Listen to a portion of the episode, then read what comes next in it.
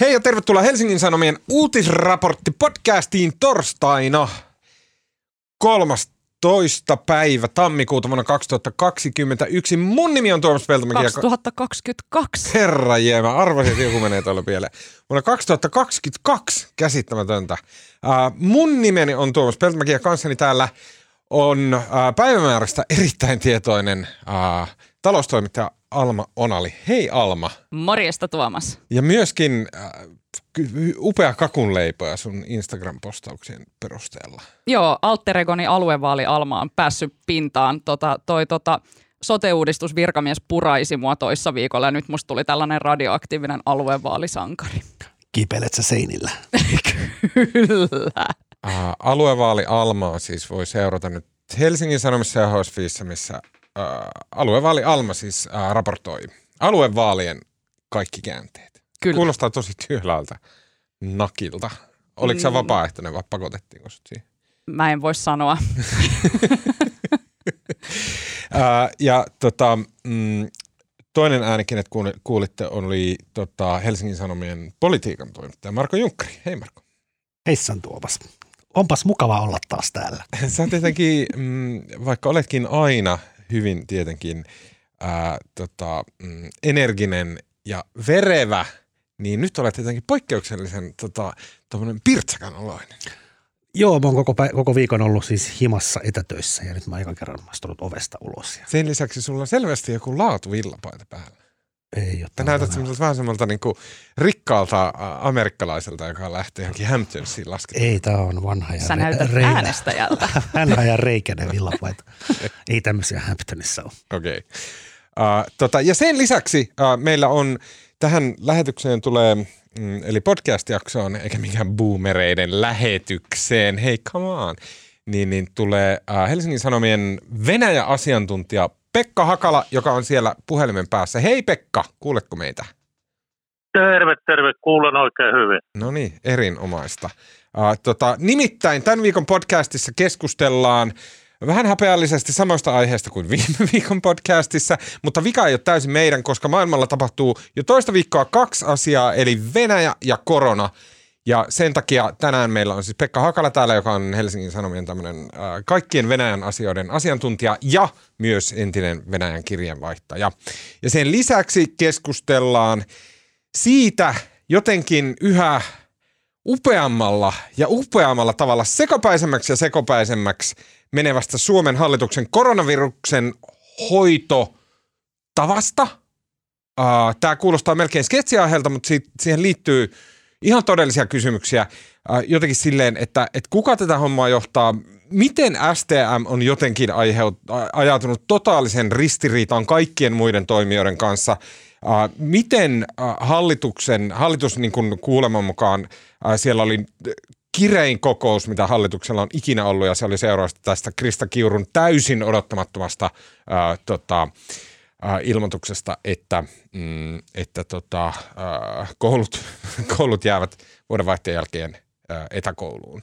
Ja sen lisäksi lyhyesti puhutaan rokotekriittisistä, josta siis minä itse kirjoitin tänään juttua, ja josta juuri tänään on julkaistu myös jakso Tuomas Peltomäki podcastissa, joka on tämmöinen äh, eri podcast kuin tämä podcast, ja siellä siis äh, haastattelen äh, Mika Rametia aiheesta. Eli sä oot lähtenyt niinku solo-uralle. Kyllä.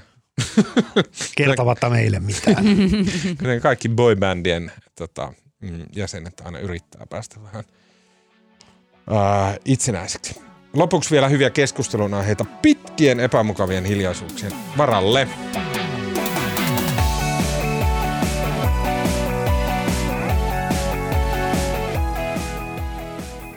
Okei, mm, meneillään on kansainvälisen politiikan superviikko – Venäjän ja Euroopan turvallisuus- ja yhteistyöjärjestö Etyin edustajat tapasivat ää, tai tapaavat siis parhaillaan tänään Viinissä Itävallassa.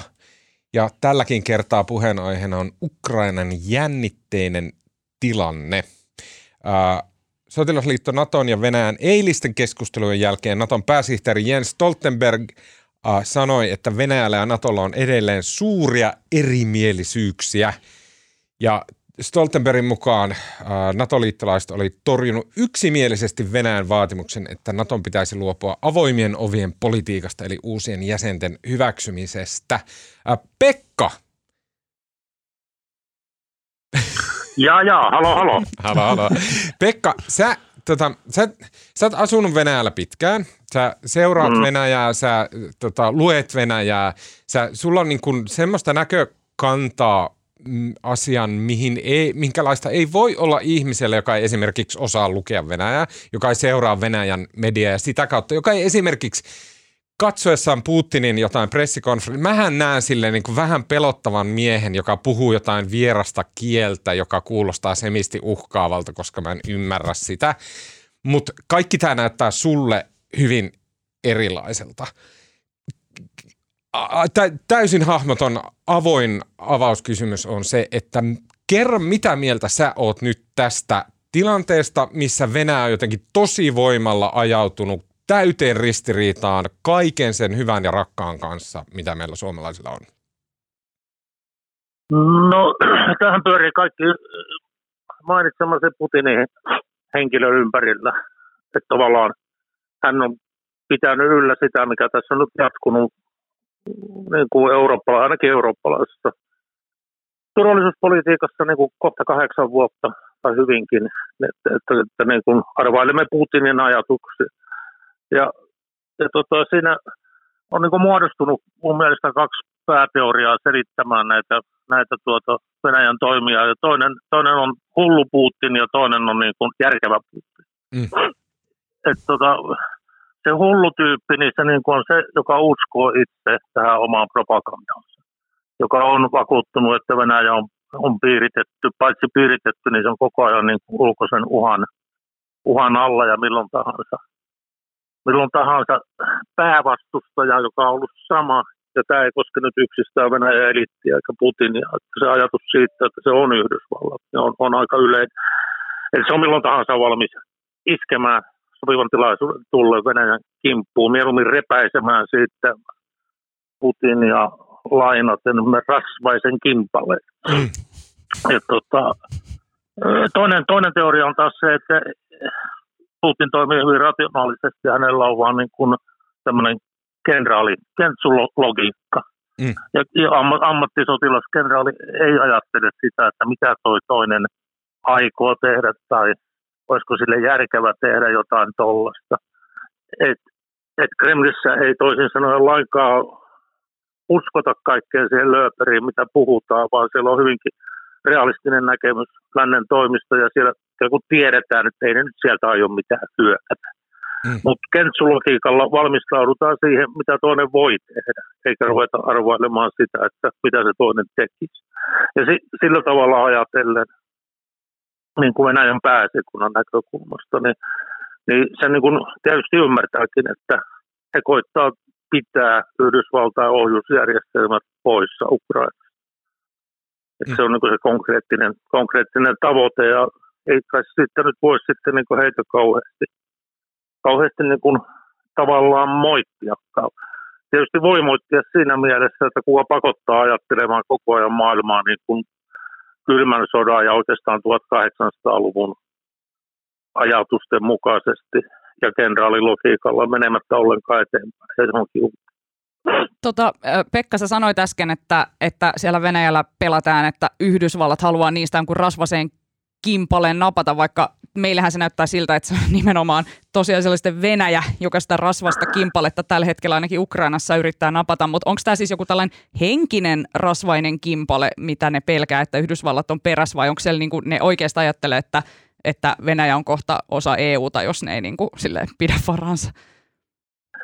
Tota, joo, sekä että. Siis Putin aikoinaan, siis tämä on vanha, rasvainen kimpale oli hänen lohkaisunsa siinä vaiheessa 2004 ton, ton, tota, no, kun, kun hän rupesi riisumaan kuvernöörien valtaa ja, ja, ja käytti siinä Beslanin panttivankikriisiä ikään kuin hyväkseen. Ja hän silloin päästi suustaan tämä ja silloin hän selvästikin tarkoitti kaukasusta ihan maantieteellisenä alueena, koska siis toi, katsot Kazakstanin rajalta Luhanskiin Ukrainan rajalle on matkaa 400 kilometriä. Se on aika kapea vyötärö siellä etelä Venäjällä.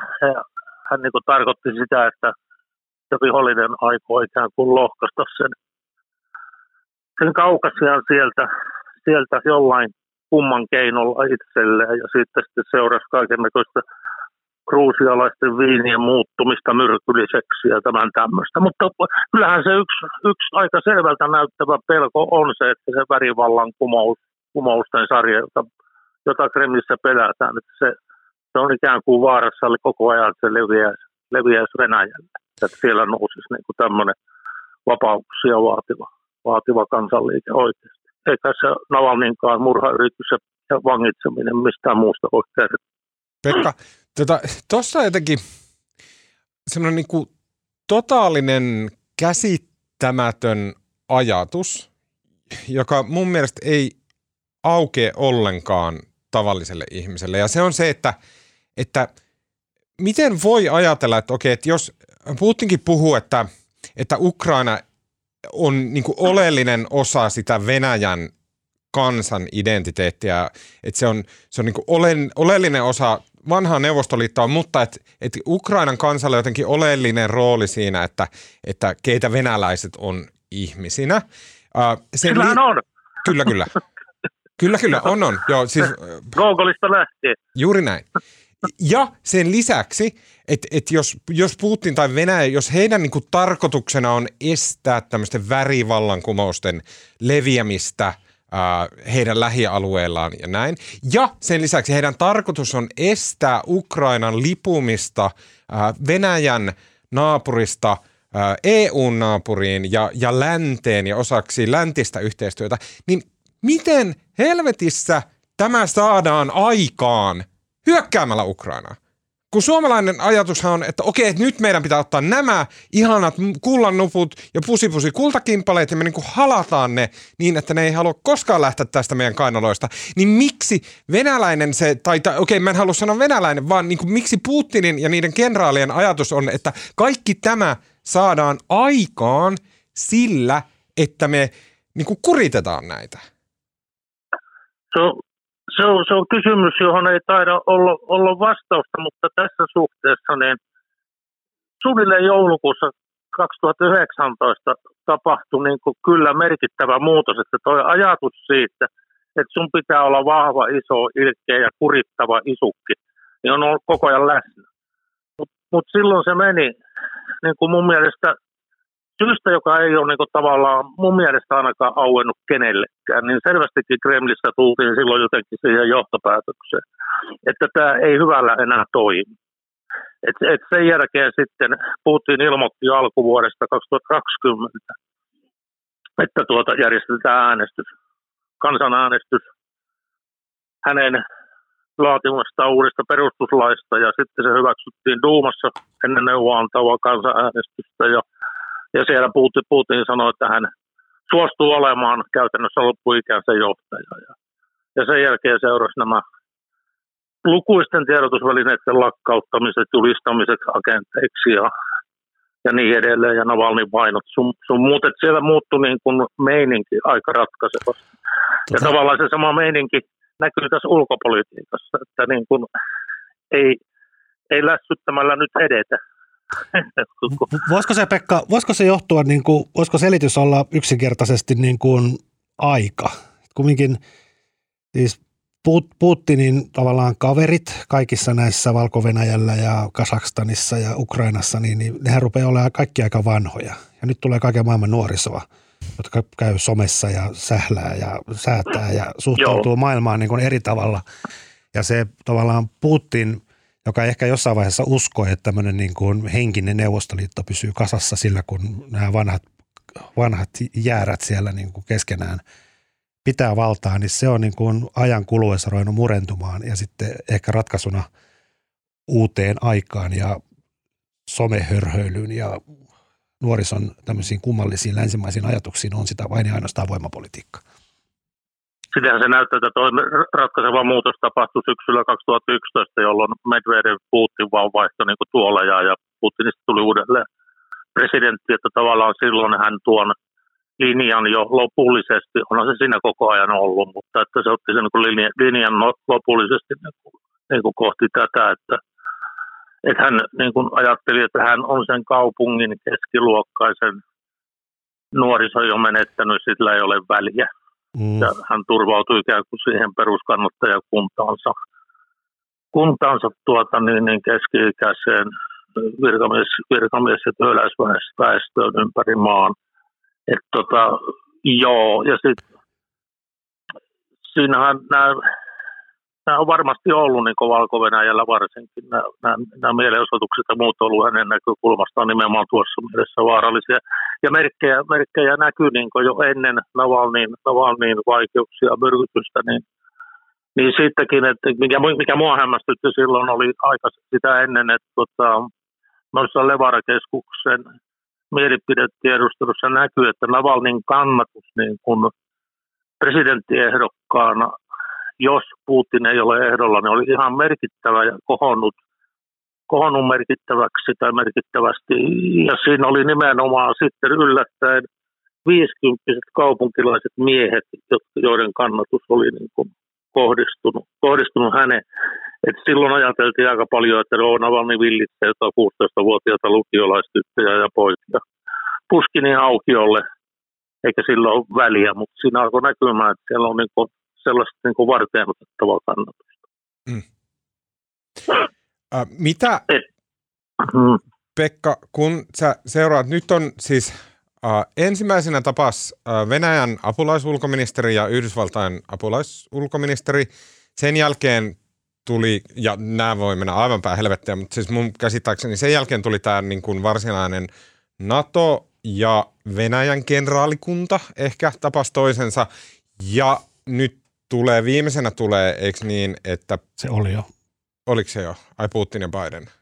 Ei kun etyk, etyk-tapaaminen tuolla on tota, Viinissä. Ah, okei. Okay. Ja sen lisäksi no. vielä tulee, tuleeko Putin ja Biden tapaamista? Ei kai semmoista Ei. sovittu. Okei, okay, just näin. Ni, niin, mikä tässä, niin kuin, mitä sä, kun sä seuraat vaikka, seuraat uutistoimista ja seuraat mediaa, seuraat Venäjän mediaa, mitä sä niin kuin ootat, mitä sä, mikä se on se, mitä sä ootat, että tästä kaikesta kokoustamisesta pulpahtaa ulos? Tota, mun näkemys silloin, kun selvisi joulukuussa, että tämmöisiin neuvotteluihin nyt sitten mennään, niin mun odotukset oli kyllä nolla.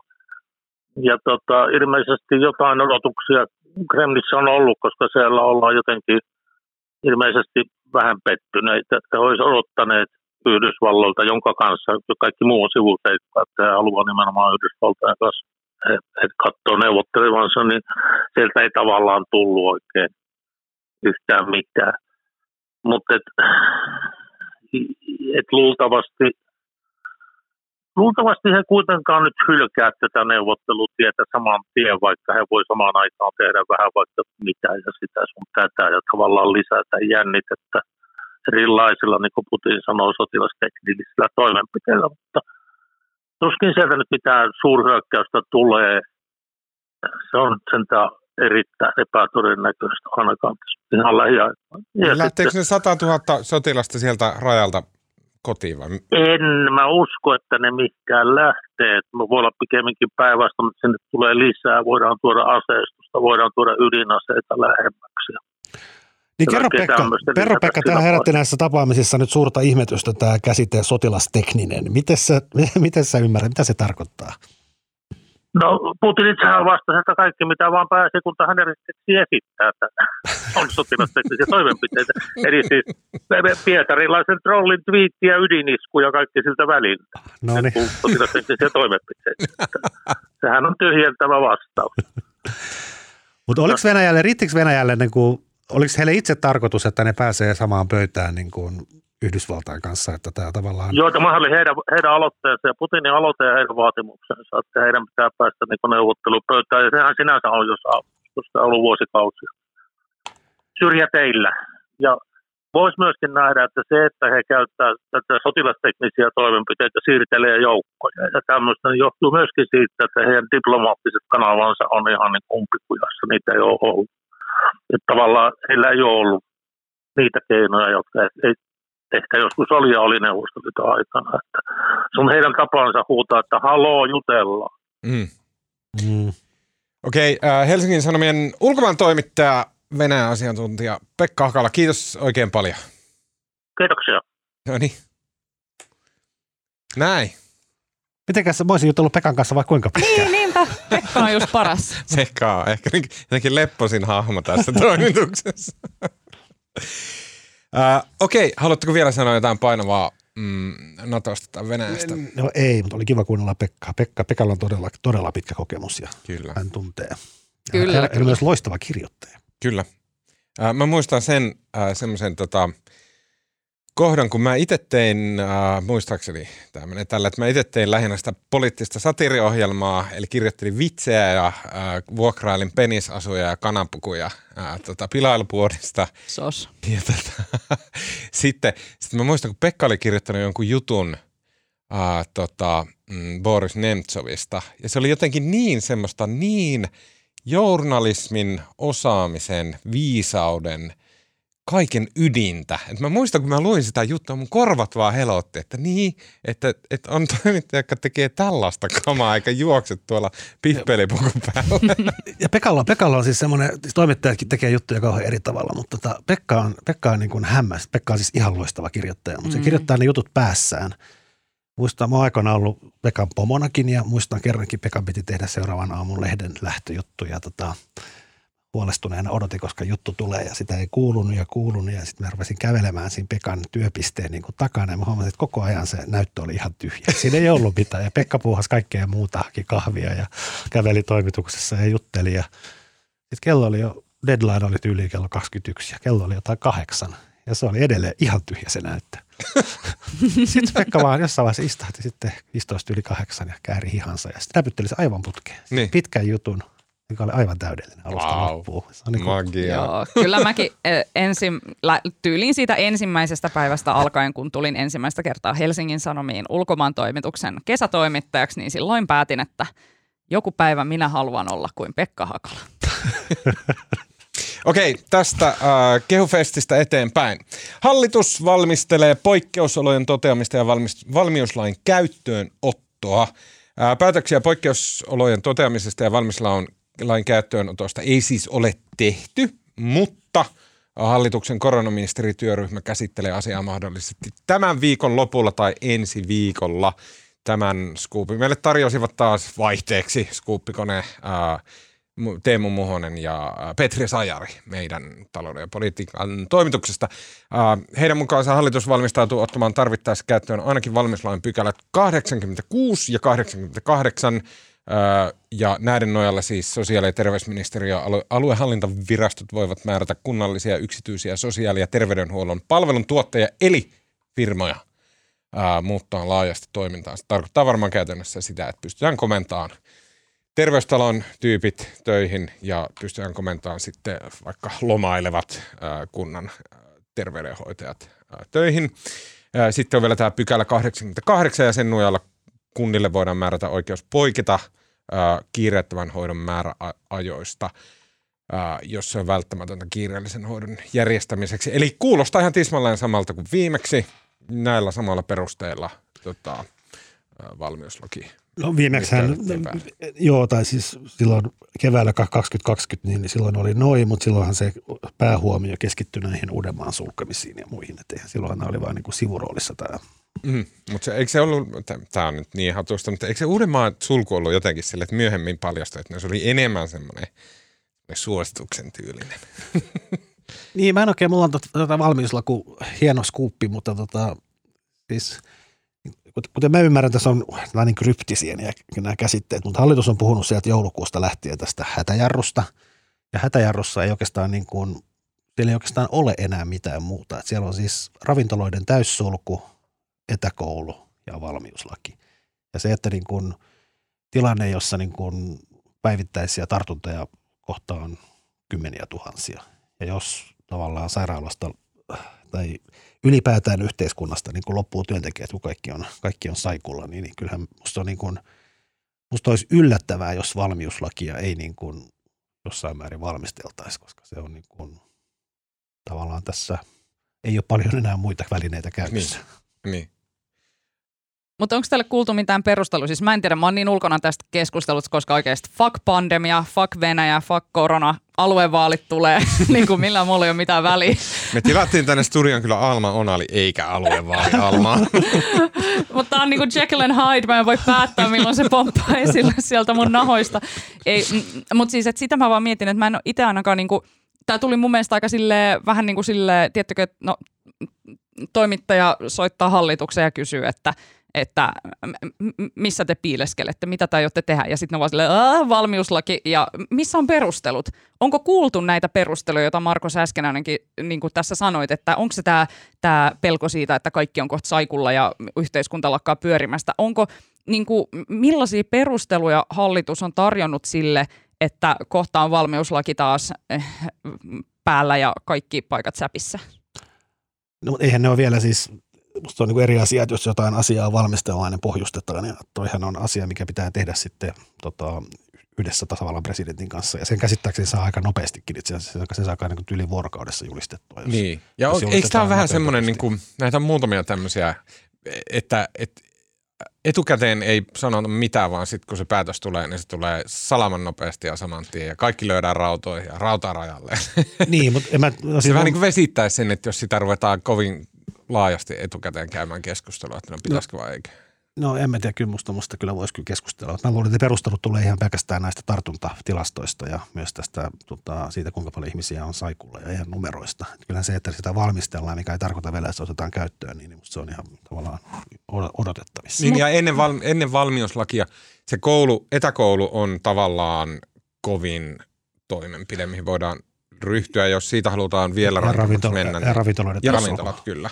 Mutta onko sillä toisaalta väliä, että jengi on vaan paljon saikulla, jos meillä ei ole kohta niin kuin mitään työpaikkoja, mihin ne ihmiset vois mennä, jos kaikki paikat on kiinni? Se kuulosti olennaiselta, mutta se, ota, avaa, avaa vielä vähän siis vaan se, että, että, että jos kyse on enemmänkin siitä, että jengi on saikulla ja se on niinku tavallaan tällainen niinku, mm, tällaisen työsuomen pyöriminen, mikä tässä on nyt jotenkin äh, vaakalaudalla, mutta ei välttämättä se terveydenhoidon Mutta mut valmiuslakihan se nimenomaan, sehän koskisi nimenomaan näitä terveydenhoidon niin, ihmisiä. Se liittyy siihen. Aha, joo. aivan, joo. Koska siellä voidaan pakottaa ihmisiä töihin. Niin, niin, niin, aivan joo joo. Ja sitten tässähän on nyt, niin, niin, niin, joo kyllä, nyt mä ymmärrän. Ja keskustelu, eikö niin, että valmiuslakihan, nehän voi vaikka pakottaa, että jos on hoitaja, jolla on korona, ne on vaan silleen, että sä mihinkään saikulle ja sä menet töihin. Ei, Vai? sitä ihan ei noin pitkälle ei varmaan, voi mennä, mutta että jo, ne pystyy määräämään ihmisen, joka on vaikka kouluterveydenhoitaja, niin pystyy määräämään sen Ja mun mielestä just se, mun olennaisen on kai se, että niin kuin voidaan määrätä, että terveystalon tota, sairaanhoitajat ja lääkärit joutuu tulemaan niin tavallaan yhteisiin talkoisiin. Kyllä, just näin. Mm, joo, okei. Okay. Uh, valmiuslain valmisteleminen uh, seuraa aivan siis monumentaalista sekoilua. Uh, tähän asti sen surullisen huippunsa tämä uh, Omikron-vaiheen korona. Uh, mä, en, mä en halua sanoa niin kuin se epidemiahoito, se on niin kuin kysymys erikseen, vaan, vaan on sen, jotenkin sen, sen niin kuin kaikista juurevimman, niin kuin missä lääkärit on kiinni viruksessa ja yrittää sille niin kuin nipistellä sen kuoliaksi. Se on niin kuin se yksi, yksi taso. Ja sitten sen päällä on se poliittinen, hallinnollinen, miten, mitkä organisaatiot puuhaa mitäkin taso. Ja se on se, niin kuin, missä nämä ministerit pörrää ja muuta. Ja se taso saavutti jotenkin surullisen huippunsa tiistaina tällä viikolla – kun sosiaali- ja terveysministeriön kansliapäällikkö Kirsi Varhila suoraan syytti STTn haastattelussa Uudenmaan kuntia, ja tämä on sitaatti, tartuntatautilain mukaisen menettelyn noudattamatta jättämisestä, eli käytännössä siis lain rikkomisesta. Ja tämä taas oli seurausta siitä, että kun Krista Kiuru oli pitänyt tämän mistä puhuttiin viime viikollakin, mutta minkä jotenkin sen niin kuin monumentaalinen omituisuus, sen, sen niin kuin, missä hän tota, lapsien kohtaloa suri ja varoitteli koulujen vaarallisuudesta ja sanoi, että puolet porukasta on long covidissa. Niin sen jälkeen sitten ministeriöllä oli tämä kriisikokous tai tällä koronaministeriohjausryhmällä, jota Krista Kirjo johtaa, niillä oli ministerikokous. Ja sitten se oli kuulemma aivan erittäin kuumeinen, koska kukaan ei ollut tiennyt, että Krista Kiurulta tulee tämmöistä settiä. Kukaan ei tiennyt, että hän aikoo myös luvata, että täällä tulee niin kuin miljoonia testejä, joilla kaikki lapset testataan useaseen otteeseen viikkojen aikana. Ja myös se, että jos yksi luokassa yksi, saa, yksi, yksi, yksi saa tartunnan, niin koko luokka joutuu karanteeniin. Sekin tuli Kyllä. ilmeisesti mulle hallitukselle yllätyksen. Kyllä, että siellä tuli yhtäkkiä Krista Kiurun suusta niin, kuin niin paljon semmoista, mistä kukaan ei tiennyt mitään – Muuten voisi sanoa, koska mehän puhuttiin viime viikolla tästä long covid-paperista. Mm. Ja täysin pohjatiedoilla me haukuttiin se paperi, mutta me oltiin ehkä niin aika monet on jälkikäteen ollut, me, ei me oltu ihan väärässä. Niin, niin, täällähän oli sitten siitä. Tota, me kummasteltiin on... sitä kovasti, en lukuja siitä. Sä, sä olit jollain hajulla tota, no ei, siitä. Mä, en mä ollut kauhean hyvin hajulla. Niin vaikka mun mielestä se kuulosti ihan niin kuin järkenkäyvältä, että kyllähän vaan voi tulla jälkitaudeista, mutta niin, mä en mutta toisaalta joka, ollut joka, perehtynyt joka, toise, joka toiselle Se oli se, niin se, se luku kuulosti ihmeelliseltä. Mä en sano asiasta vielä mitään. Sitä ei ilmeisesti ole jaossa sitä näin mä kuulin, mä en ole ihan varma, kun tämä totta, mutta kuulin eräältä meidän toimittajalta, että se ei ole ainakaan julkisessa jaossa se itse raportti. Joo, mutta meiltä on juuri tullut tota, äm, tämä tieto tästä long covid-raportista Suomen long covid-raportissa on levinnyt Reutersin kautta maailmalle, ja se on ilmeisesti saanut kovaakin arvostelua osakseen maailmalla. Täällä muun muassa Tanskan teknillisen yliopiston DTUn laskennollisen biokemian ja lääketieteen professori Kasper Planeta Kep Tuu, miten siisti nimi, ö, on sanonut, että Suomi ei ole pettänyt ainoastaan itseään, vaan koko maailman. Okei. Okay. okay. Mä luin tämän suoraan. No. Niin, mutta siis, jos plane, Kasper Planeta Kep sanoi, että Suomi on pettänyt koko maailman, niin mun mielestä kuulostaa aika kosmiselta tuomiolta. Mä itse asiassa, mä en halua tähän sanoa no, mitään näkemättä sitä raporttia. Joo, ja musta on hyvä pointti. Ja musta me, vaikka me sitä rapsaa ihmeteltiin näitä lukuja, mutta mehän ennen kaikkea ihmeteltiin ehkä sitä, viestiä, mitä siitä paperista mm. annettiin. Kyllä. Just sitä, siitä rapsasta tehdyn tiedotteen otsikosta taisi olla tämä joka toinen ja myös sitä, miten Kiuru käytti sitä poliittisena välineenä ja. liittyen tähän etäkouluun. Mm. Mehän ei itse asiassa itse rapsasta tiedetä ei, yhtään mitään. Ja, ei ja saanko, saanko, tämä on nyt vielä enemmän, niin tämä, tämä nyt palaa viime viikon juttuun, mutta ei se mitään, ja tämä on tä, niin näin. Mutta mun mielestä on tärkeää, että ihmiset, siis on nimenomaan nämä long covid-potilaat, että heillä on ollut ehkä se tympein ja paskamaisin rooli koko tämän pandemian aikana, missä he on sairastunut ää, tähän pitkäaikais-covidiin ja kaikki nauraa heille. Myös minä. Mä en niin kuin Jeesustele ollenkaan. Minä on etujoukoissa nauranut heille. Kaikista isoimpaan ääneen. Koska mä oon ajatellut, että se on todennäköisesti paniikkihäiriö. Se että se, se, on niinku, se on seurausta siitä, että on, on paniikki siitä, että nyt meillä on tämmöinen pandemia, pandemia ja se on pelottava ja nämä ihmiset on luonteen laadultaan sellaisia, että he, he niinku rupeaa kuvittelemaan asioita. Mutta nyt kun tämä raportti tuli ja kerrankin heidän asia otettiin vakavasti, niin mun mielestä se on hyvä asia, koska mä säälin heitä. Koska mun mielestä, ja tämä on mun mielestä se tärkeä pointti, paniikkihäiriö on ihan oikea juttu.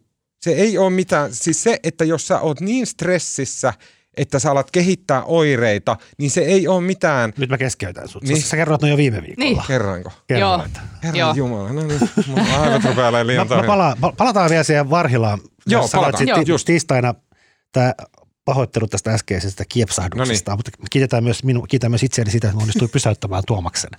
mutta, tota, mutta toi siis, siis se Varhila sanoi tiistaina, tiistaina että tosiaan tässä niin kuin nämä alueet, siis kaupungit rikkoo lakia, kun siis Helsingissä ja muualla on ilmoitettu, että ei riitä resursseja. Tota, mutta eikö se oli, se oli ihan maaginen se hetki? Joo, mutta siis kun Helsingissä ei, ne tartuntoja on niin paljon ja tavallaan tämä aiemmin käytössä ollut niin kuin testaa, jäljitä strategian, niin eihän se voi toimia, kun ihmiset ei A pääse testeihin ja B niin kuin ei ole ketään, joka niitä jäljittäisi ja sitten ei ole mitään iloa, jos tällä hetkellä niin kuin kolme kuukautta myöhemmin tulisi tietoa, että niin kuin, joku soittaisi sulle, että missä sä olit silloin kolme kuukautta sitten. Mutta siis Varhilahan on sinänsä, sehän oli ihan niin kuin teknisesti oikeassa.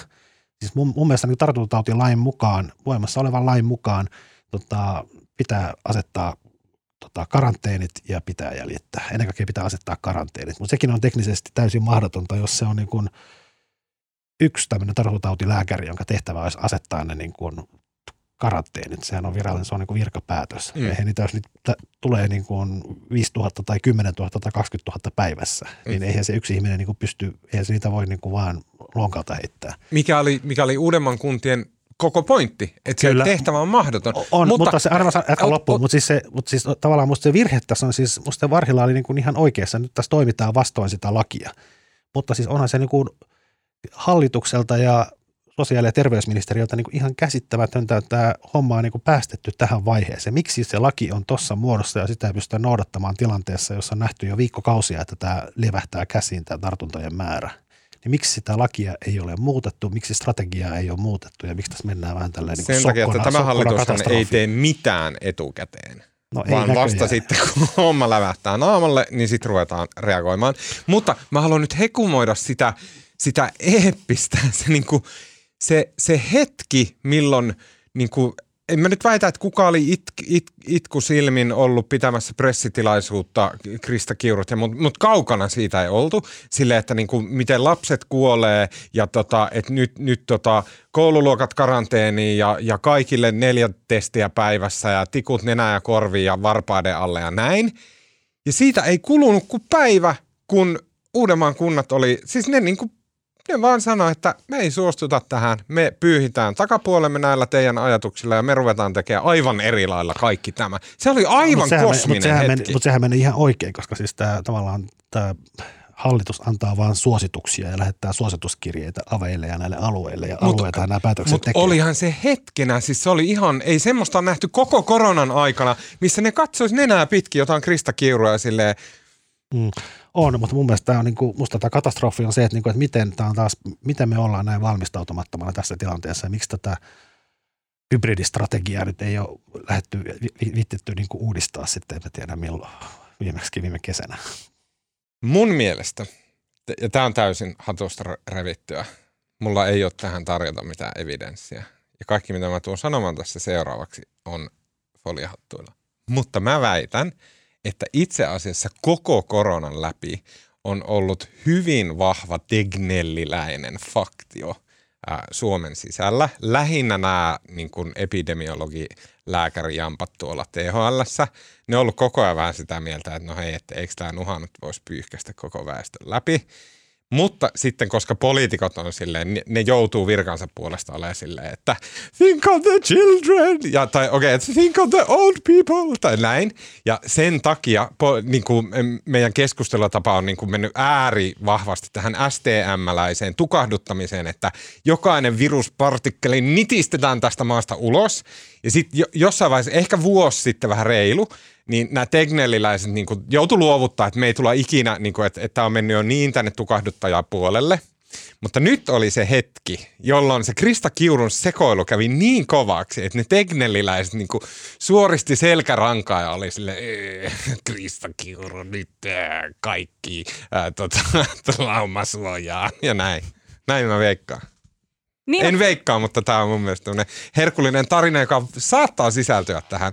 Ei välttämättä, mutta saattaa sisältyä. Ja se on jännä siis, niin kuin mua melkein hävettää puhua näin sille epäinformoituna, mutta toisaalta se kertoo mun mielestä jotain tästä tämänhetkisestä tilanteesta, tämän viestinnän sekavuudesta. Niin kuin mä toivon, että olisi joku pandemiapirkko, joka tiettekö sille joka päivä kertoisi selkeästi, että missä mennään. Mutta toisaalta, koska hallituksen sisälläkään ei näköjään mitään niin kuin yksimielisyyttä, että miten nämä asiat hoitaa, niin en mä tiedä, miten joku pandemia Pirkkokaan hoitaisi nämä hommat. Mutta mulle tulee vaan mieleen just tämä, kun sä puhut tuosta linjasta, ja olisiko ollut tänään vai eilen, oli täällä meidän Hesarin etusivulla vaan otsikko, en klikannut auki. Luin vaan otsikon, että hei, jos sulla on nyt nuhaa, niin se on todennäköisesti omikroni. Joo oli. Joo, joo. joo. Ja sitten äh, siitä tulee sellainen fiilis, että okei, nyt me ollaan tavallaan siinä tilanteessa, mistä jotkut niin kuin ääriteknelliläiset ehkä puhu jo silloin aluksi just että no onko korona pelkkä flunssa ja silloin se ei ollut, mutta ehkä nyt se alkaa enemmän olla sellainen ja sitten kun me ollaan puhutaan tavallaan siitä tilanteesta, niin sitten me aletaan olla aika lähellä tavallaan sitä, että, että tavallaan – no nyt tämä nuha vaan menee meidän kaikkien läpi, haluttiin me sitä tai ei. Ja sitten siinä vaiheessa se sellainen tukahduta strategia alkaa tuntua vähän sellaiselta jotenkin niin kuin, niin kuin jotenkin, no toissijaiselta tietyllä tavalla.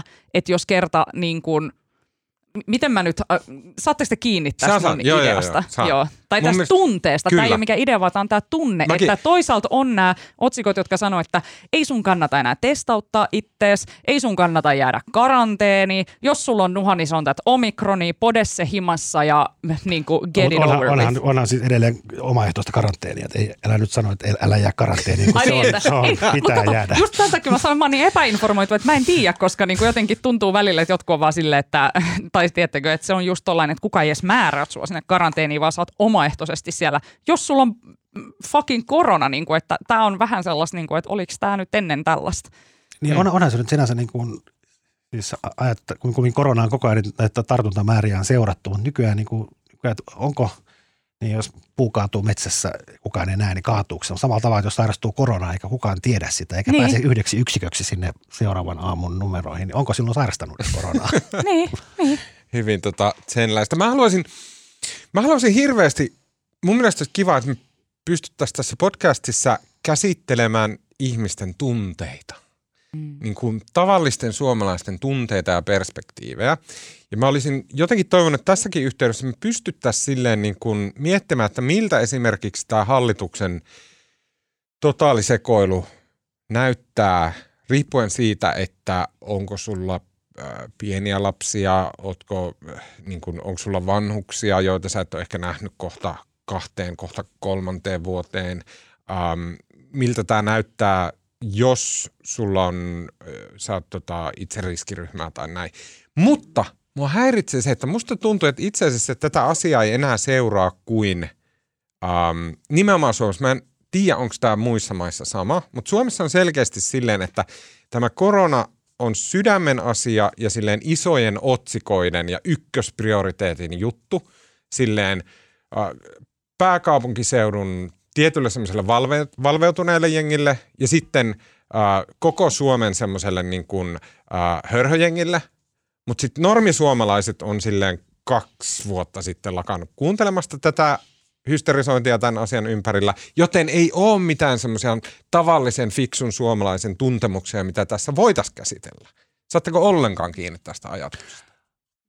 Niin ja siis kun, e- eikä ihmisten niin tarvikkaan seurata, mutta kyllähän nyt ihmis, niin kuin, sen takia mun mielestä se, jos mä palaan vielä siihen kiuruun viime viikkoiseen, koska mun mielestä siinä oli niin kuin pöyristyttävää, siinä oli nimenomaan se kielenkäyttö, millä hän pelotteli suomalaisia. Ja se on niin kuin, musta se on täysin ymmärrettävää, että sosiaali- ja terveysministeriön ministeri tarkastelee asioita tavallaan sairaanhoidon, terveydenhoidon kestokyvyn mukaan ja tavallaan voi olla eri mieltä kuin muu hallitus. Ja hallituksen sisällä voidaan tapella vaikka kuinka paljon ja hyväkin, että katsotaan asioita niin kuin eri perspektiivistä ja näin, mutta mun mielestä siis just tuo, mitä Tuomas sanoi, että suurin osa kansalaisista haluaa vaan elää sitä niin kuin omaa normaalia elämäänsä eikä he- heitä kiinnosta niin kuin pätkän vertaa niin kuin tämän tavallaan epidemian yksityiskohdat.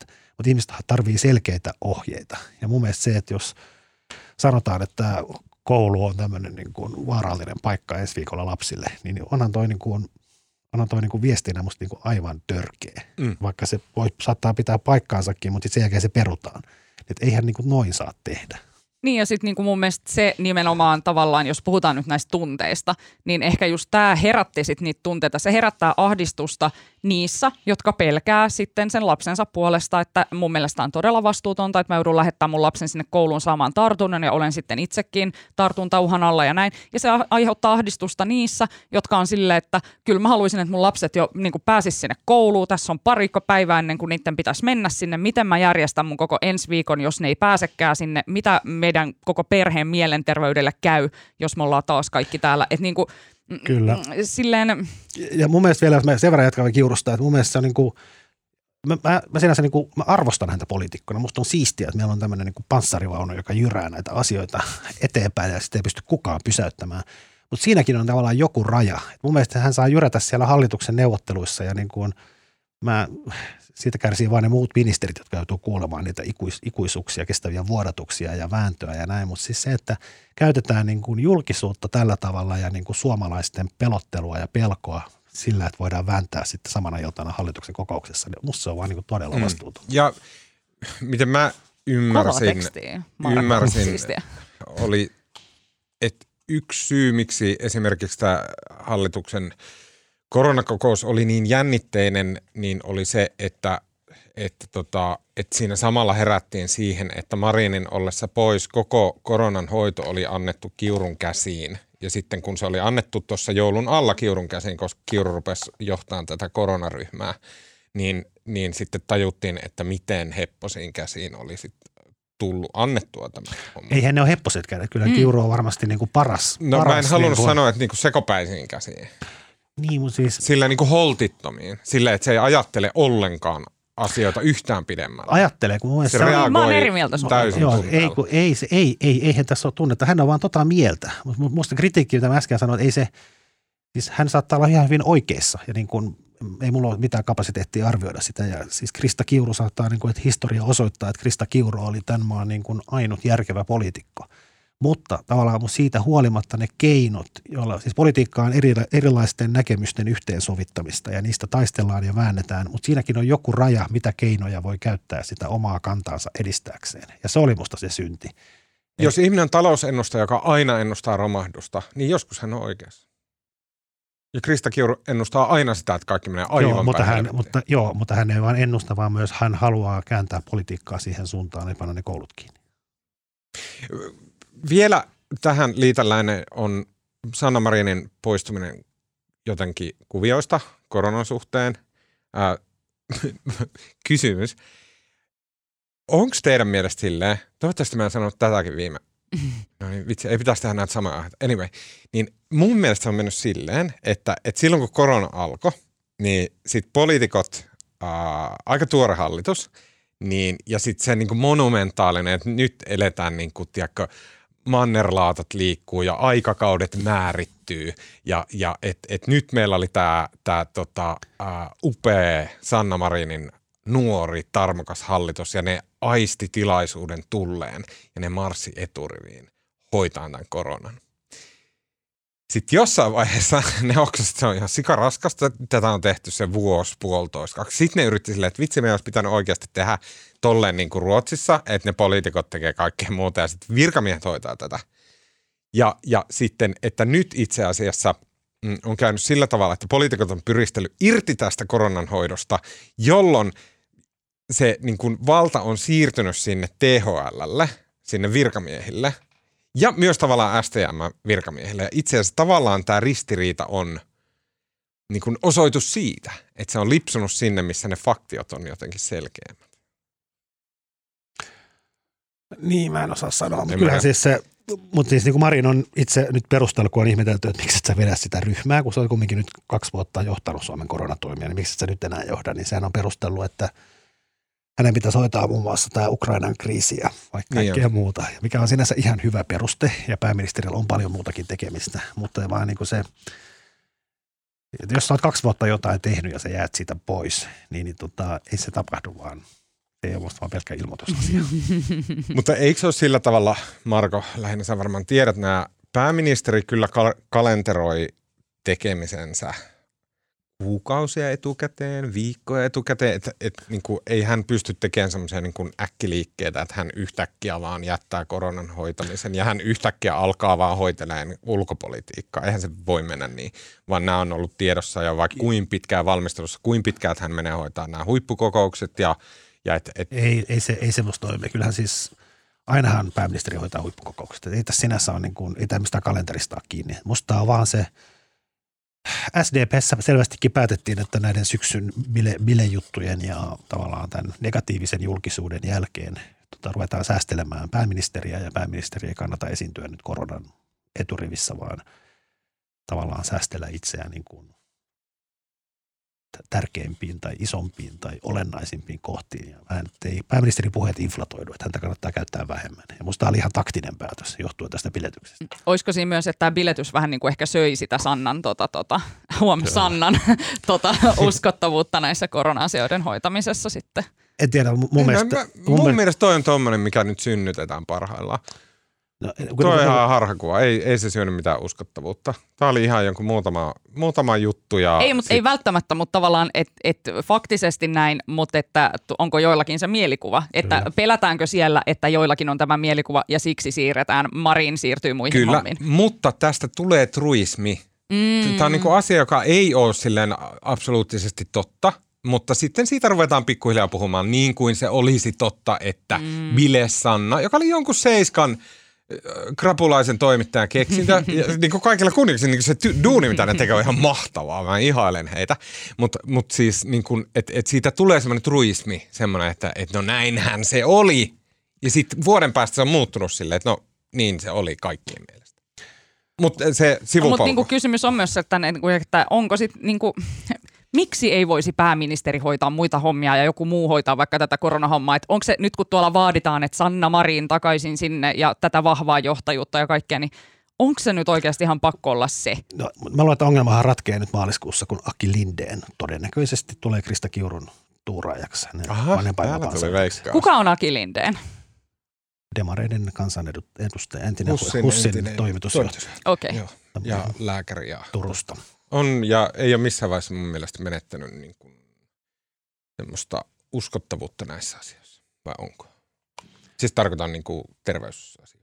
Eikö hän- häntä eikös, pidetään eikös, hän, eikös hän sotkenut kaikki Hussin asiat? Oh-oh. Sen jälkeen siirtyi politiikkaan. E- Eikö se nyt ollut kaiken maailman, mitä edelleen selvitetään näitä erilaisia hankintoja ja muita. Mutta hän on siis lääkäritaustainen ja eduskunnassa hän käyttää aina niitä semmoisia. Hän nousee aina siellä salissa pystyyn ja jotenkin, vaikka hän ei sano, että minä olen lääkäri ja minä tiedän paremmin, mutta se kuuluu siitä niin kuin äänestä, kun hän oikoo tyhmien poliitikkojen näkemyksiä koronasta. Ehkä mä olin hirveän vaikuttunut hänestä, hänestä koska hän on varmaan niin kuin ensimmäisiä tämmöisiä isoja tärkeitä ihmisiä, ihmisiä, ketä mä oon ikinä haastatellut joskus kesätoimittajana. Se oli todella jotenkin, että hussin joku johtaja, wow. Okei, okay, um, tota, lyhy- hyvin lyhyesti, äärimmäisen lyhyesti, parilla lauseella. Um, tota, mä kirjoitin tämmöisen jutun, kolumnimuotoisen, tämmöisen löysän leperöksen. Ei, kun tämmöisen, mä, mä tapasin tämmöisen rok- rokotekriittisen kanssa ja sitten äh, se oli mun ensimmäinen kosketus ihmiseen, joka ei siis oli tieten tahtojen päättänyt, että hän ei ota rokotetta. Hän oli ottanut kaikki muut rokotteet aiemmin, mutta että koska hän epäili tätä mRNA-teknologiaa, se ei ollut hänen mielestä oikein, että se sitä niin tavallaan il, ilman kunnon testaamista ruvetaan piikittämään kaikki niin hän ei ollut ottanut sitten näitä rokotteita. Ja sitten mä kirjoitin tästä tämmöisen jutun, äh, jossa vähän laajemminkin käsittelin rokotekriittisiä ja sitten jotenkin sitä sitä niin kuin heidän käyttämäänsä tämmöistä niin kuin vaihtoehtoja medioiden ja podcastien, tubekanavien ja muiden ekosysteemiä, mitä kautta he niin kuin ammentaa tätä vaihtoehtoista koronatietoa eli hölynpölyä. Mm, tota, ja se, no, se oli yllättävänkin sitten luettu juttu. Mä olisin nostaa pari pointtia. Ensinnäkin musta olennaisin ja siis yllättävin pointti on se, että Tuomas on kirjoittanut jutun Kyllä, omilla pikkukätösillään. Uskomatonta. Toinen asia, Tuomas teki töitä. Tuomas teki töitä eikä pelkkää tämmöistä höpinää, missä se toistaa samat jutut viikosta toiseen podcasteissa. Omilla pikku nakkisormillaan näpytteli jutun. Ja B, että sehän oli kamalan pitkä. Se oli, Eikö sä et tehnyt mitä tahansa juttua, vaan sä oot tehnyt pitkän jutun. Kyllä. Niin ja C vielä saanut kamalasti vihasta palautetta. Ootko saanut? Ei, palaute on ollut siis, äh, siis pääsääntöisesti todella kiittävää. Että joo, ihmiset, Mutta siis se, mikä mulle se ehkä jäi vielä... johonkin zeitgeistiin tuo juttu. Mutta niinku, siis äh, mitä, mi- mulle jäi vähän niinku epäselväksi se, että mitä sä siis ymmärsit, tai niinku, että mikä se sen rokotekriittisen pointti jotenkin oli siitä, että miksi hän oli alkanut jotenkin, tai oliko hän siis mennyt sellaiselle niinku full on hörhölaidalle, vai Ei. oliko hän vaan, niin niin, että hän oli tällainen niinku mieto kyseenalaistaja, joka sitten on vaan Mm. mm. todennut, että mä nyt mieluummin jätän sen ottamatta, mutta hän ei ole mennyt sinne niinku full HD Ei ollut niinku full laidalle. HD. Tosin sille mun näkökulmasta, ja sitten kuitenkin ehkä mä en voi pitää itseäni enkä ketään toimittajakaan silleen mitenkään edusta niin normaali ihmistä, koska meille maksetaan siitä, että me selvitetään, että miten joku virus toimii ja bla bla bla. Se on eri asia kuin missä ihmiset, joilla on paljon muutakin tekemistä kuin selvitellä näitä juttuja. Et näin. Mun näkökulmasta joo, että tavallaan niin sillä aika äärilaidassa mutta mä en usko, että niin kuin, kovin paljon ihan tavis suomalaisesta poikkeaa. Ja se, mitä mä yritin siinä mun jutussa kuvata, on se, että miten ihminen, joka on täysin normaali, jolla on jotain kysymyksiä vaikka koronasta, meistä ainakin me, jotka ollaan vanhempia, niin me muistetaan ihan täysin päivän selvänä sen, että yksi ensimmäisiä kysymyksiä oli lasten rokottaminen, mikä itsellä tuli vastaan. Ja varmasti jokaisella vanhemmalla heti ensimmäinen fiilis on silleen, että oh, no mä ainakin venaan hetken. Että en, en kyllä heti rupea mun lapseen laittaa mitään uutta rokotetta. Täysin luonteva, täysin järkevä, kaikkien vanhempien läpikäymä ajatusketju – ja sitten mä yritän kuvata sitä, minkä sitten tämä mun haastattelema rokotekriitikkokin kuvasi, että miten jossain vaiheessa tuli semmoinen jotenkin ihmeellinen, että ei näitä kysymyksiä enää sopinut esittää. Ei kukaan vastannut hänen kysymyksiin, että, että, no, että miksi EU antoi jonkun vastuuvapauden näillä rokotetoimittajilla. Miksi siellä on, ja sitten sit hän niin kuin lähetti linkkiä, että, että siellä niin kuin pyörii tämmöinen Euroopan parlamentissa allekirjoitettu tämmöinen, että, että rokotevalmistajat, mitä tahansa haittavaikutuksia tulee, niin rokotevalmistajat ei vastaa siitä mitenkään ja näin. Ja kyllä mä niin ymmärrän, että kuulostaa se aika pahalta ja näin. Ja, ja sitten, että niin kuin, mä yritin kuvata sen, että miten kun, kun tavallaan se, se niin kuin kyse, kysymykset alkaa kuulostaa silleen, että no hei, onko se joku vähän tällainen? Niin sitten se ajaa tätä niin kuin normaalisakkia mm. sinne äärilaitaan. Joo, musta oli, musta oli ensinnäkin hyvä juttu ja mä ehdotin, että puhutaan siitä tässä, koska siinä oli musta yksi semmoinen kohta, mikä mua jotenkin jäi mietityttämään, kun mä luin sen tänä aamuna. Ja just liittyen tähän, kun Tuomas pohti sitten, että miksi ihminen sitten muuttuu tämmöiseksi koronarokoteskeptikoksi. Ja sehän, sitten oli tämä mediakriittinen osuus. Sähän syytit myös tavallaan mediaa. Se oli mutta hauskasti sanottu, että sitten niin kuin koronauutisoinnissa ja sitten kaikessa monessa muussakin asiassa, niin meihin toimittajiin tarttuu semmoinen niin kuin, semmoinen niin kuin rakentavan toimi, journalismin tai rakentavan niin kuin keskustelun sävy. Että ollaan varmuuden vuoksi vähän niin kuin siellä niin kuin turvallisella puolella. Kyllä, ja sitten viittasit vielä Tanskan Orhusissa vielä joku rakentavan journalismin kurssi, mikä nauratti mua, ikinä kuullutkaan. Mutta mut kerro siis, musta toi on, mä, mä jotenkin, se, se jotenkin, mä tunnistin sen kanssa hyvin itsessäni, mm. että mehän ollaan vähän niin kuin Almakin, joka on tämmöinen nuori ja radikaali, mutta kun se pääsee kirjoittamaan, niin sitten tulee ihan täti. Tämä oli vitsi, mutta siis tällä idealla. Siis niin kuin, niin. No, siis tämähän, tämä rakentava journalismi-idea, sen isä itse asiassa taitaa olla toi Ylen entinen päätoimittaja. Matti Jäskeläinen. Matti Jäskeläinen. Ja se on siis semmoinen tavallaan ihan perusteltu tapa ajatella journalismia, että, että journalismin täytyy, varsinkin tämmöisenä polarisoituna aikana, niin sen täytyy toimia yhteiskunnallisena liimana ja semmoisena, että, niin kun, että käydään järkeviä keskusteluita, jottei semmoinen niin huuruilu ja ääripäisyys ei vie kaikkea tilaa. Ja, näin. ja on siinä, siinä on paljon järkeä. Mutta sitten itse olen tämmöinen tota, Marko Junkkarilainen, koska sä oot ollut mun esimiehenä.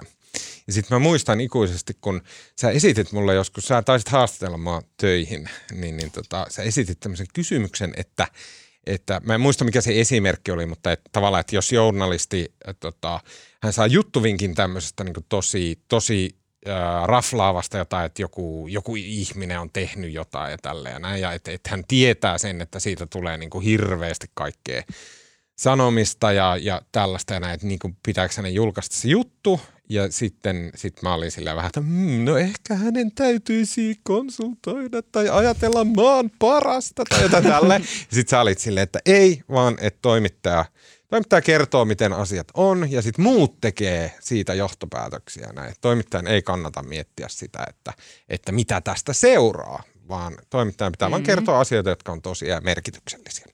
Näin. Ja mä itse niin kuin kannatan tätä tosi paljon. Mä en, niin kuin mun mielestä se pitääkin olla näin toimittajat vähän kaiken näköistä kyselee ja heittelee räkäpalloja päin ministereitä. Koska – sitten jos he, he, he rupeaa niin kuin yhdessä poliitikkojen kanssa sille, että no mikä on järkevää ja mikä on mm. hyvä ja näin tämän pitäisi olla. Ja eikö nuo kansalaiset ole kuitenkin vähän tyhmiä, että kannattaa niin kuin alleviivata heille kirjoittaa tälleen, niin kuin, että, että no pistäkää nyt maskit naamaan, rokotteet ihan ja bla bla bla. Niin sitten siitä tulee semmoinen joku jännä sävy.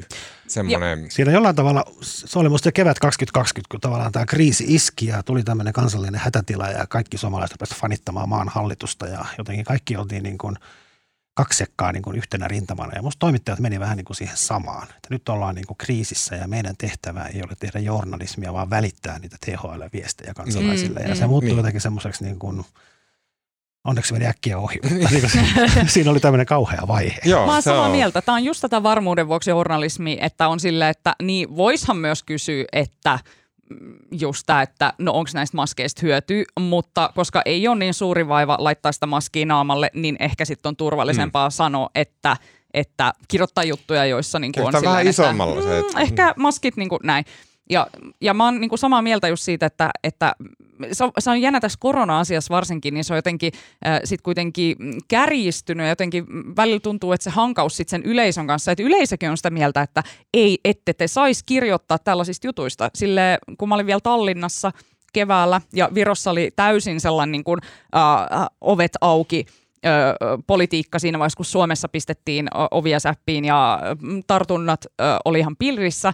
Ja mä tein kulttuurisivuille jutun siitä, kuinka Virossa on museot ja teatterit ja kaikki auki. Ja kävin siellä haastattelemaan ihmisiä, että miten te perustelette tätä ja kuinka tämä toimii. Niin tuli palautetta, jossa niin lukijat oli sitä mieltä, että täysin vastuutonta, niin, että kyllä. Hesari kirjoittaa siitä, että Virossa museot on auki, kun Just eikö näin, nyt ne pitäisi kyllä. laittaa säppiä. Ja sitten mä vaan sanoin, että tämä ei ole mun mielipide. Mm. En mä ole sitä mieltä, että mä en ole niinku mitään mieltä tästä asiasta tavallaan, että se ei ole mun tehtävä, vaan mun tehtävä on vaan kertoa ja näyttää, mitä maailmassa tapahtuu. Että se, että mä kirjoitan Kyllä. sen, niin se ei ole mikään statement multa, että näin pitäisi olla. Tunnetaan englanniksi nimellä is ought problem, eli mm. ihmisille menee sekaisin, että jos joku sanoo, että asia on jotain, niin sit mm. äh, se mielletään, että hän sanoo, että asian pitäisi olla näin. Että se on hyvä, että se on mitä se ei sisällä tietenkään. Okei, okay, nyt Uh, tota, mm, mä, ah vitsi, mä haluan päästä suosituksiin.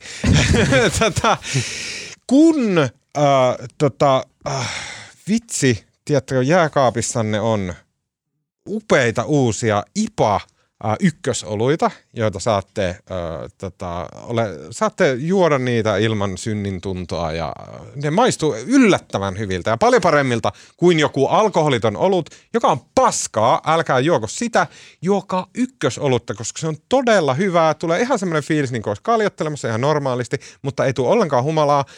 Se on todella mahtava tapa niin kuin siistiä elämäänsä. Onko tämä sun tipaton siirtynyt nyt niinku tällaiseen ykköstipattomaan? Joo, joo, eikö se on aina ollut. Mä oon aina juonut ah, okay. ykköstä tipattomalla, äh, mutta mut, niinku, mä oon tipattomalla mahdollisimman pitkään, koska mulla on se ykkösen ilo ja tulee semmoinen fiilis, mm. niinku, että hei, tässä on niinku, dokaillaan normaalisti, mutta ilman sitä, että on humalassa. Anyway. Ja sitten te otatte jääkaapista sen ykkösipan, äh, istutte kiikkutuoliinne ja rupeatte koirallenne kertoon äh, juttuja, äh, niin mistä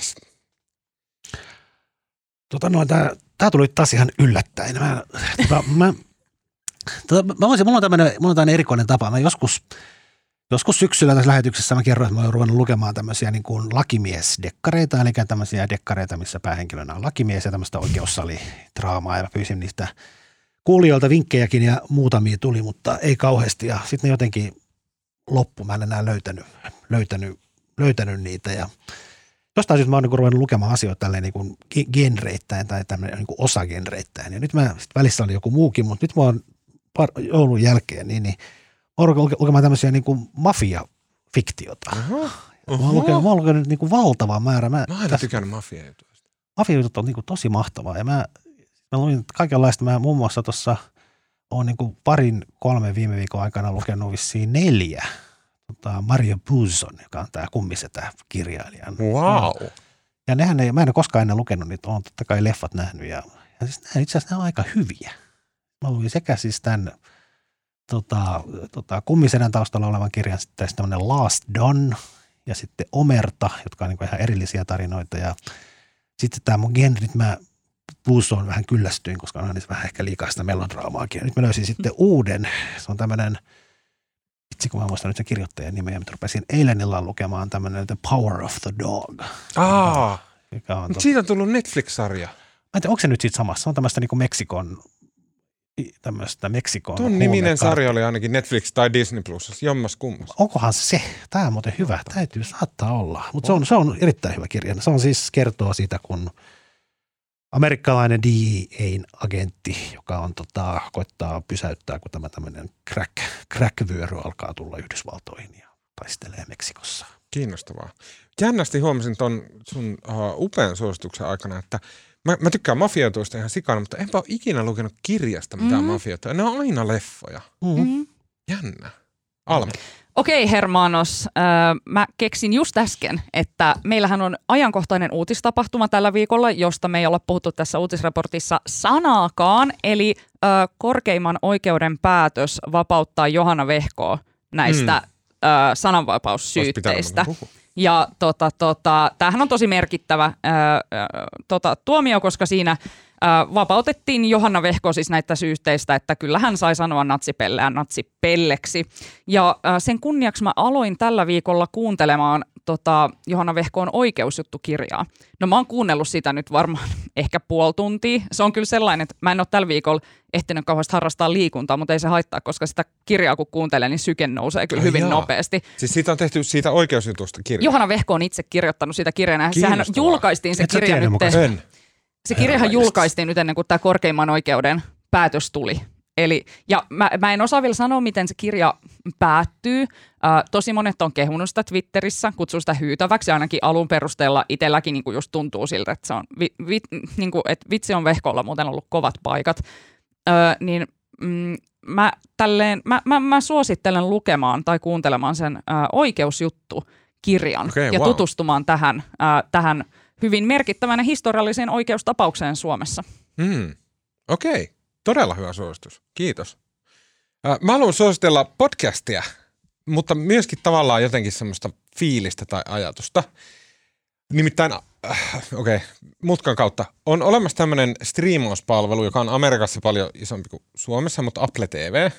Eli Applella on omia näitä tämmöisiä sarjoja ja muita, joita voi niin kuin Apple-tilauksella katsoa. Vähän tämmöinen Amazon-tyyppinen ratkaisu. Ja sinne on alkanut tehdä ohjelmaa mun sanotaan kaikista elämän sankareista, kyllä se on niin kuin Mika Valtari, Kurt Vonnegut, Leena Peltonen Palotie ja uh, John Stewart. Ja John Stewart on alkanut tehdä sinne ohjelmaan nimeltä The Problem with John Stewart, ja mä haluan heti sanoa katsoa, että mä en ole katsonut sitä sekuntia. Koska mulla on Apple TVtä, mutta tähän liittyy John Stewartin podcast, jossa hän laajentelee näitä sen TV-sarjansa. Saako sanoa tähän väliin? Saat. Mä luin tästä John Stewartin uudesta ohjelmasta jonkun jutun, en minäkään ole sitä kuunnellut, ja se kuulosti musta ihan kamalalta. Se kuulosti niin, just siltä, just mitä tämä rakentava journalismi Kyllä. on, että siinä otetaan joku iso teema, koitetaan välttää tämmöistä niin kuin kahtia jakautumista ja tälleen keskustellaan pitkäveteisesti tunti Kyllä. perinpohjaisesti ja älykkäästi jostain asiasta. Joo. Huomioiden kaikki, huomioiden kaikki vinkkelit. Joo, toi on ehkä se syy, miksi mä en ole katsonut sitä, koska John Stewart, niin kuin se työ, mitä hän teki satirikkona uh, The Daily Showssa, josta mun oma uutisraportti, poli, poliittinen satiriohjelma oli täyskopio, ja hän on kaikkien tämän genren isä, ja mä ihailen häntä ihan sikana. Hän on jotenkin upeampia ihmisiä, mitä maailmassa on ikinä elänyt. Ja niin älykäs, hyvä, humaani, fiksu. Ja sitten mä monesti jopa heijastelen mun omia tekemisiä John Stewartin kautta. Sillä, silleen niin kuin häpeän kautta, että aina kun mä teen jotain, niin mä aina ajattelen, että John Stewart ei tekisi mitään tällaista näin noloa ja tyhmää. Ja tiedätkö, John Stewart ei istuisi Twitterissä riitelemässä jotenkin – tiedätkö, niin. sukupuolestaan epävarmojen ihmisten kanssa, vaan John Stewart sille ottaisi ne syliin ja sanoisi, että hei, kaikki on ok, mä välitän teistä. Ja jotenkin, mulle on tosi Mutta tärkeää. Mä pelkään, jos sä tekisit samaa, niin nämä ihmiset voisivat lähinnä kauhistua. mulle jotenkin John Stewart, mä rakastan häntä ja sitten hänellä on siis podcast. Mä haluaisin enemmän vaan puhua hänestä. Mm-hmm. Mun toinen suositus on Äh, meidän uh, upea HS Vision toimittaja uh, Emil Elo kirjoitti aivan mahtavan Antti Holma haastattelun. Kannattaa ehdottomasti lukea, mutta siellä oli yksi pikku detalji, jossa jotenkin silleen niin kuin äärimmäisen koomisesti masentunut Antti, Holmi, tun, Antti Holma tunnusti, että hän ei tee mitään muuta kuin hän vaan istuu ja kuuntelee Come Town podcastia. Ja mä oon kuunnellut Town podcastia vuosia. Mä oon kerran aiemmin, joku kolme, neljä vuotta sitten tässä podcastissa suositellut sitä. Se on häröin, räävittämin, silleen niin kuin siellä on pedofiliavitsejä, siellä on juutalaisvitsejä, siellä on niin kuin rasistisia imitaatioita vähemmistä. Se on ihan todella härö tosi, tosi härö podcast. Sitä pitää kolme stand-up-koomikkoa, josta varsinkin Nick Mullen on silleen niin kuin psykoottisen sairas ja hauskin ihminen maapallolla, joka tekee ihan mieletöntä niin kuin, ja niin sairasta ja räävitöntä huumoria, että mä en ole ikinä kuullut missään. Se on aivan huippu. Ja Antti Holma, joka on Suomen suurin Nero, kuuntelee sitä ja minä kuuntelen sitä. Jotenkin se oli ihana lukea se siitä lehdestä. Okei, siinä kaikki tältä erää. Kiitos Marko Junkkari. Kiitos. Kiitos uh, aluevaali Alma, eli Alma Onali. Kiitos. Mun nimi on Tuomas Peltomäki. Ääniä kuva ja kaiken muun mahtavan meille tekee tällä viikolla Janne Elkki. Muistakaa lähettää meille palautetta at uutisraporttia. Kuullaan taas ensi viikolla.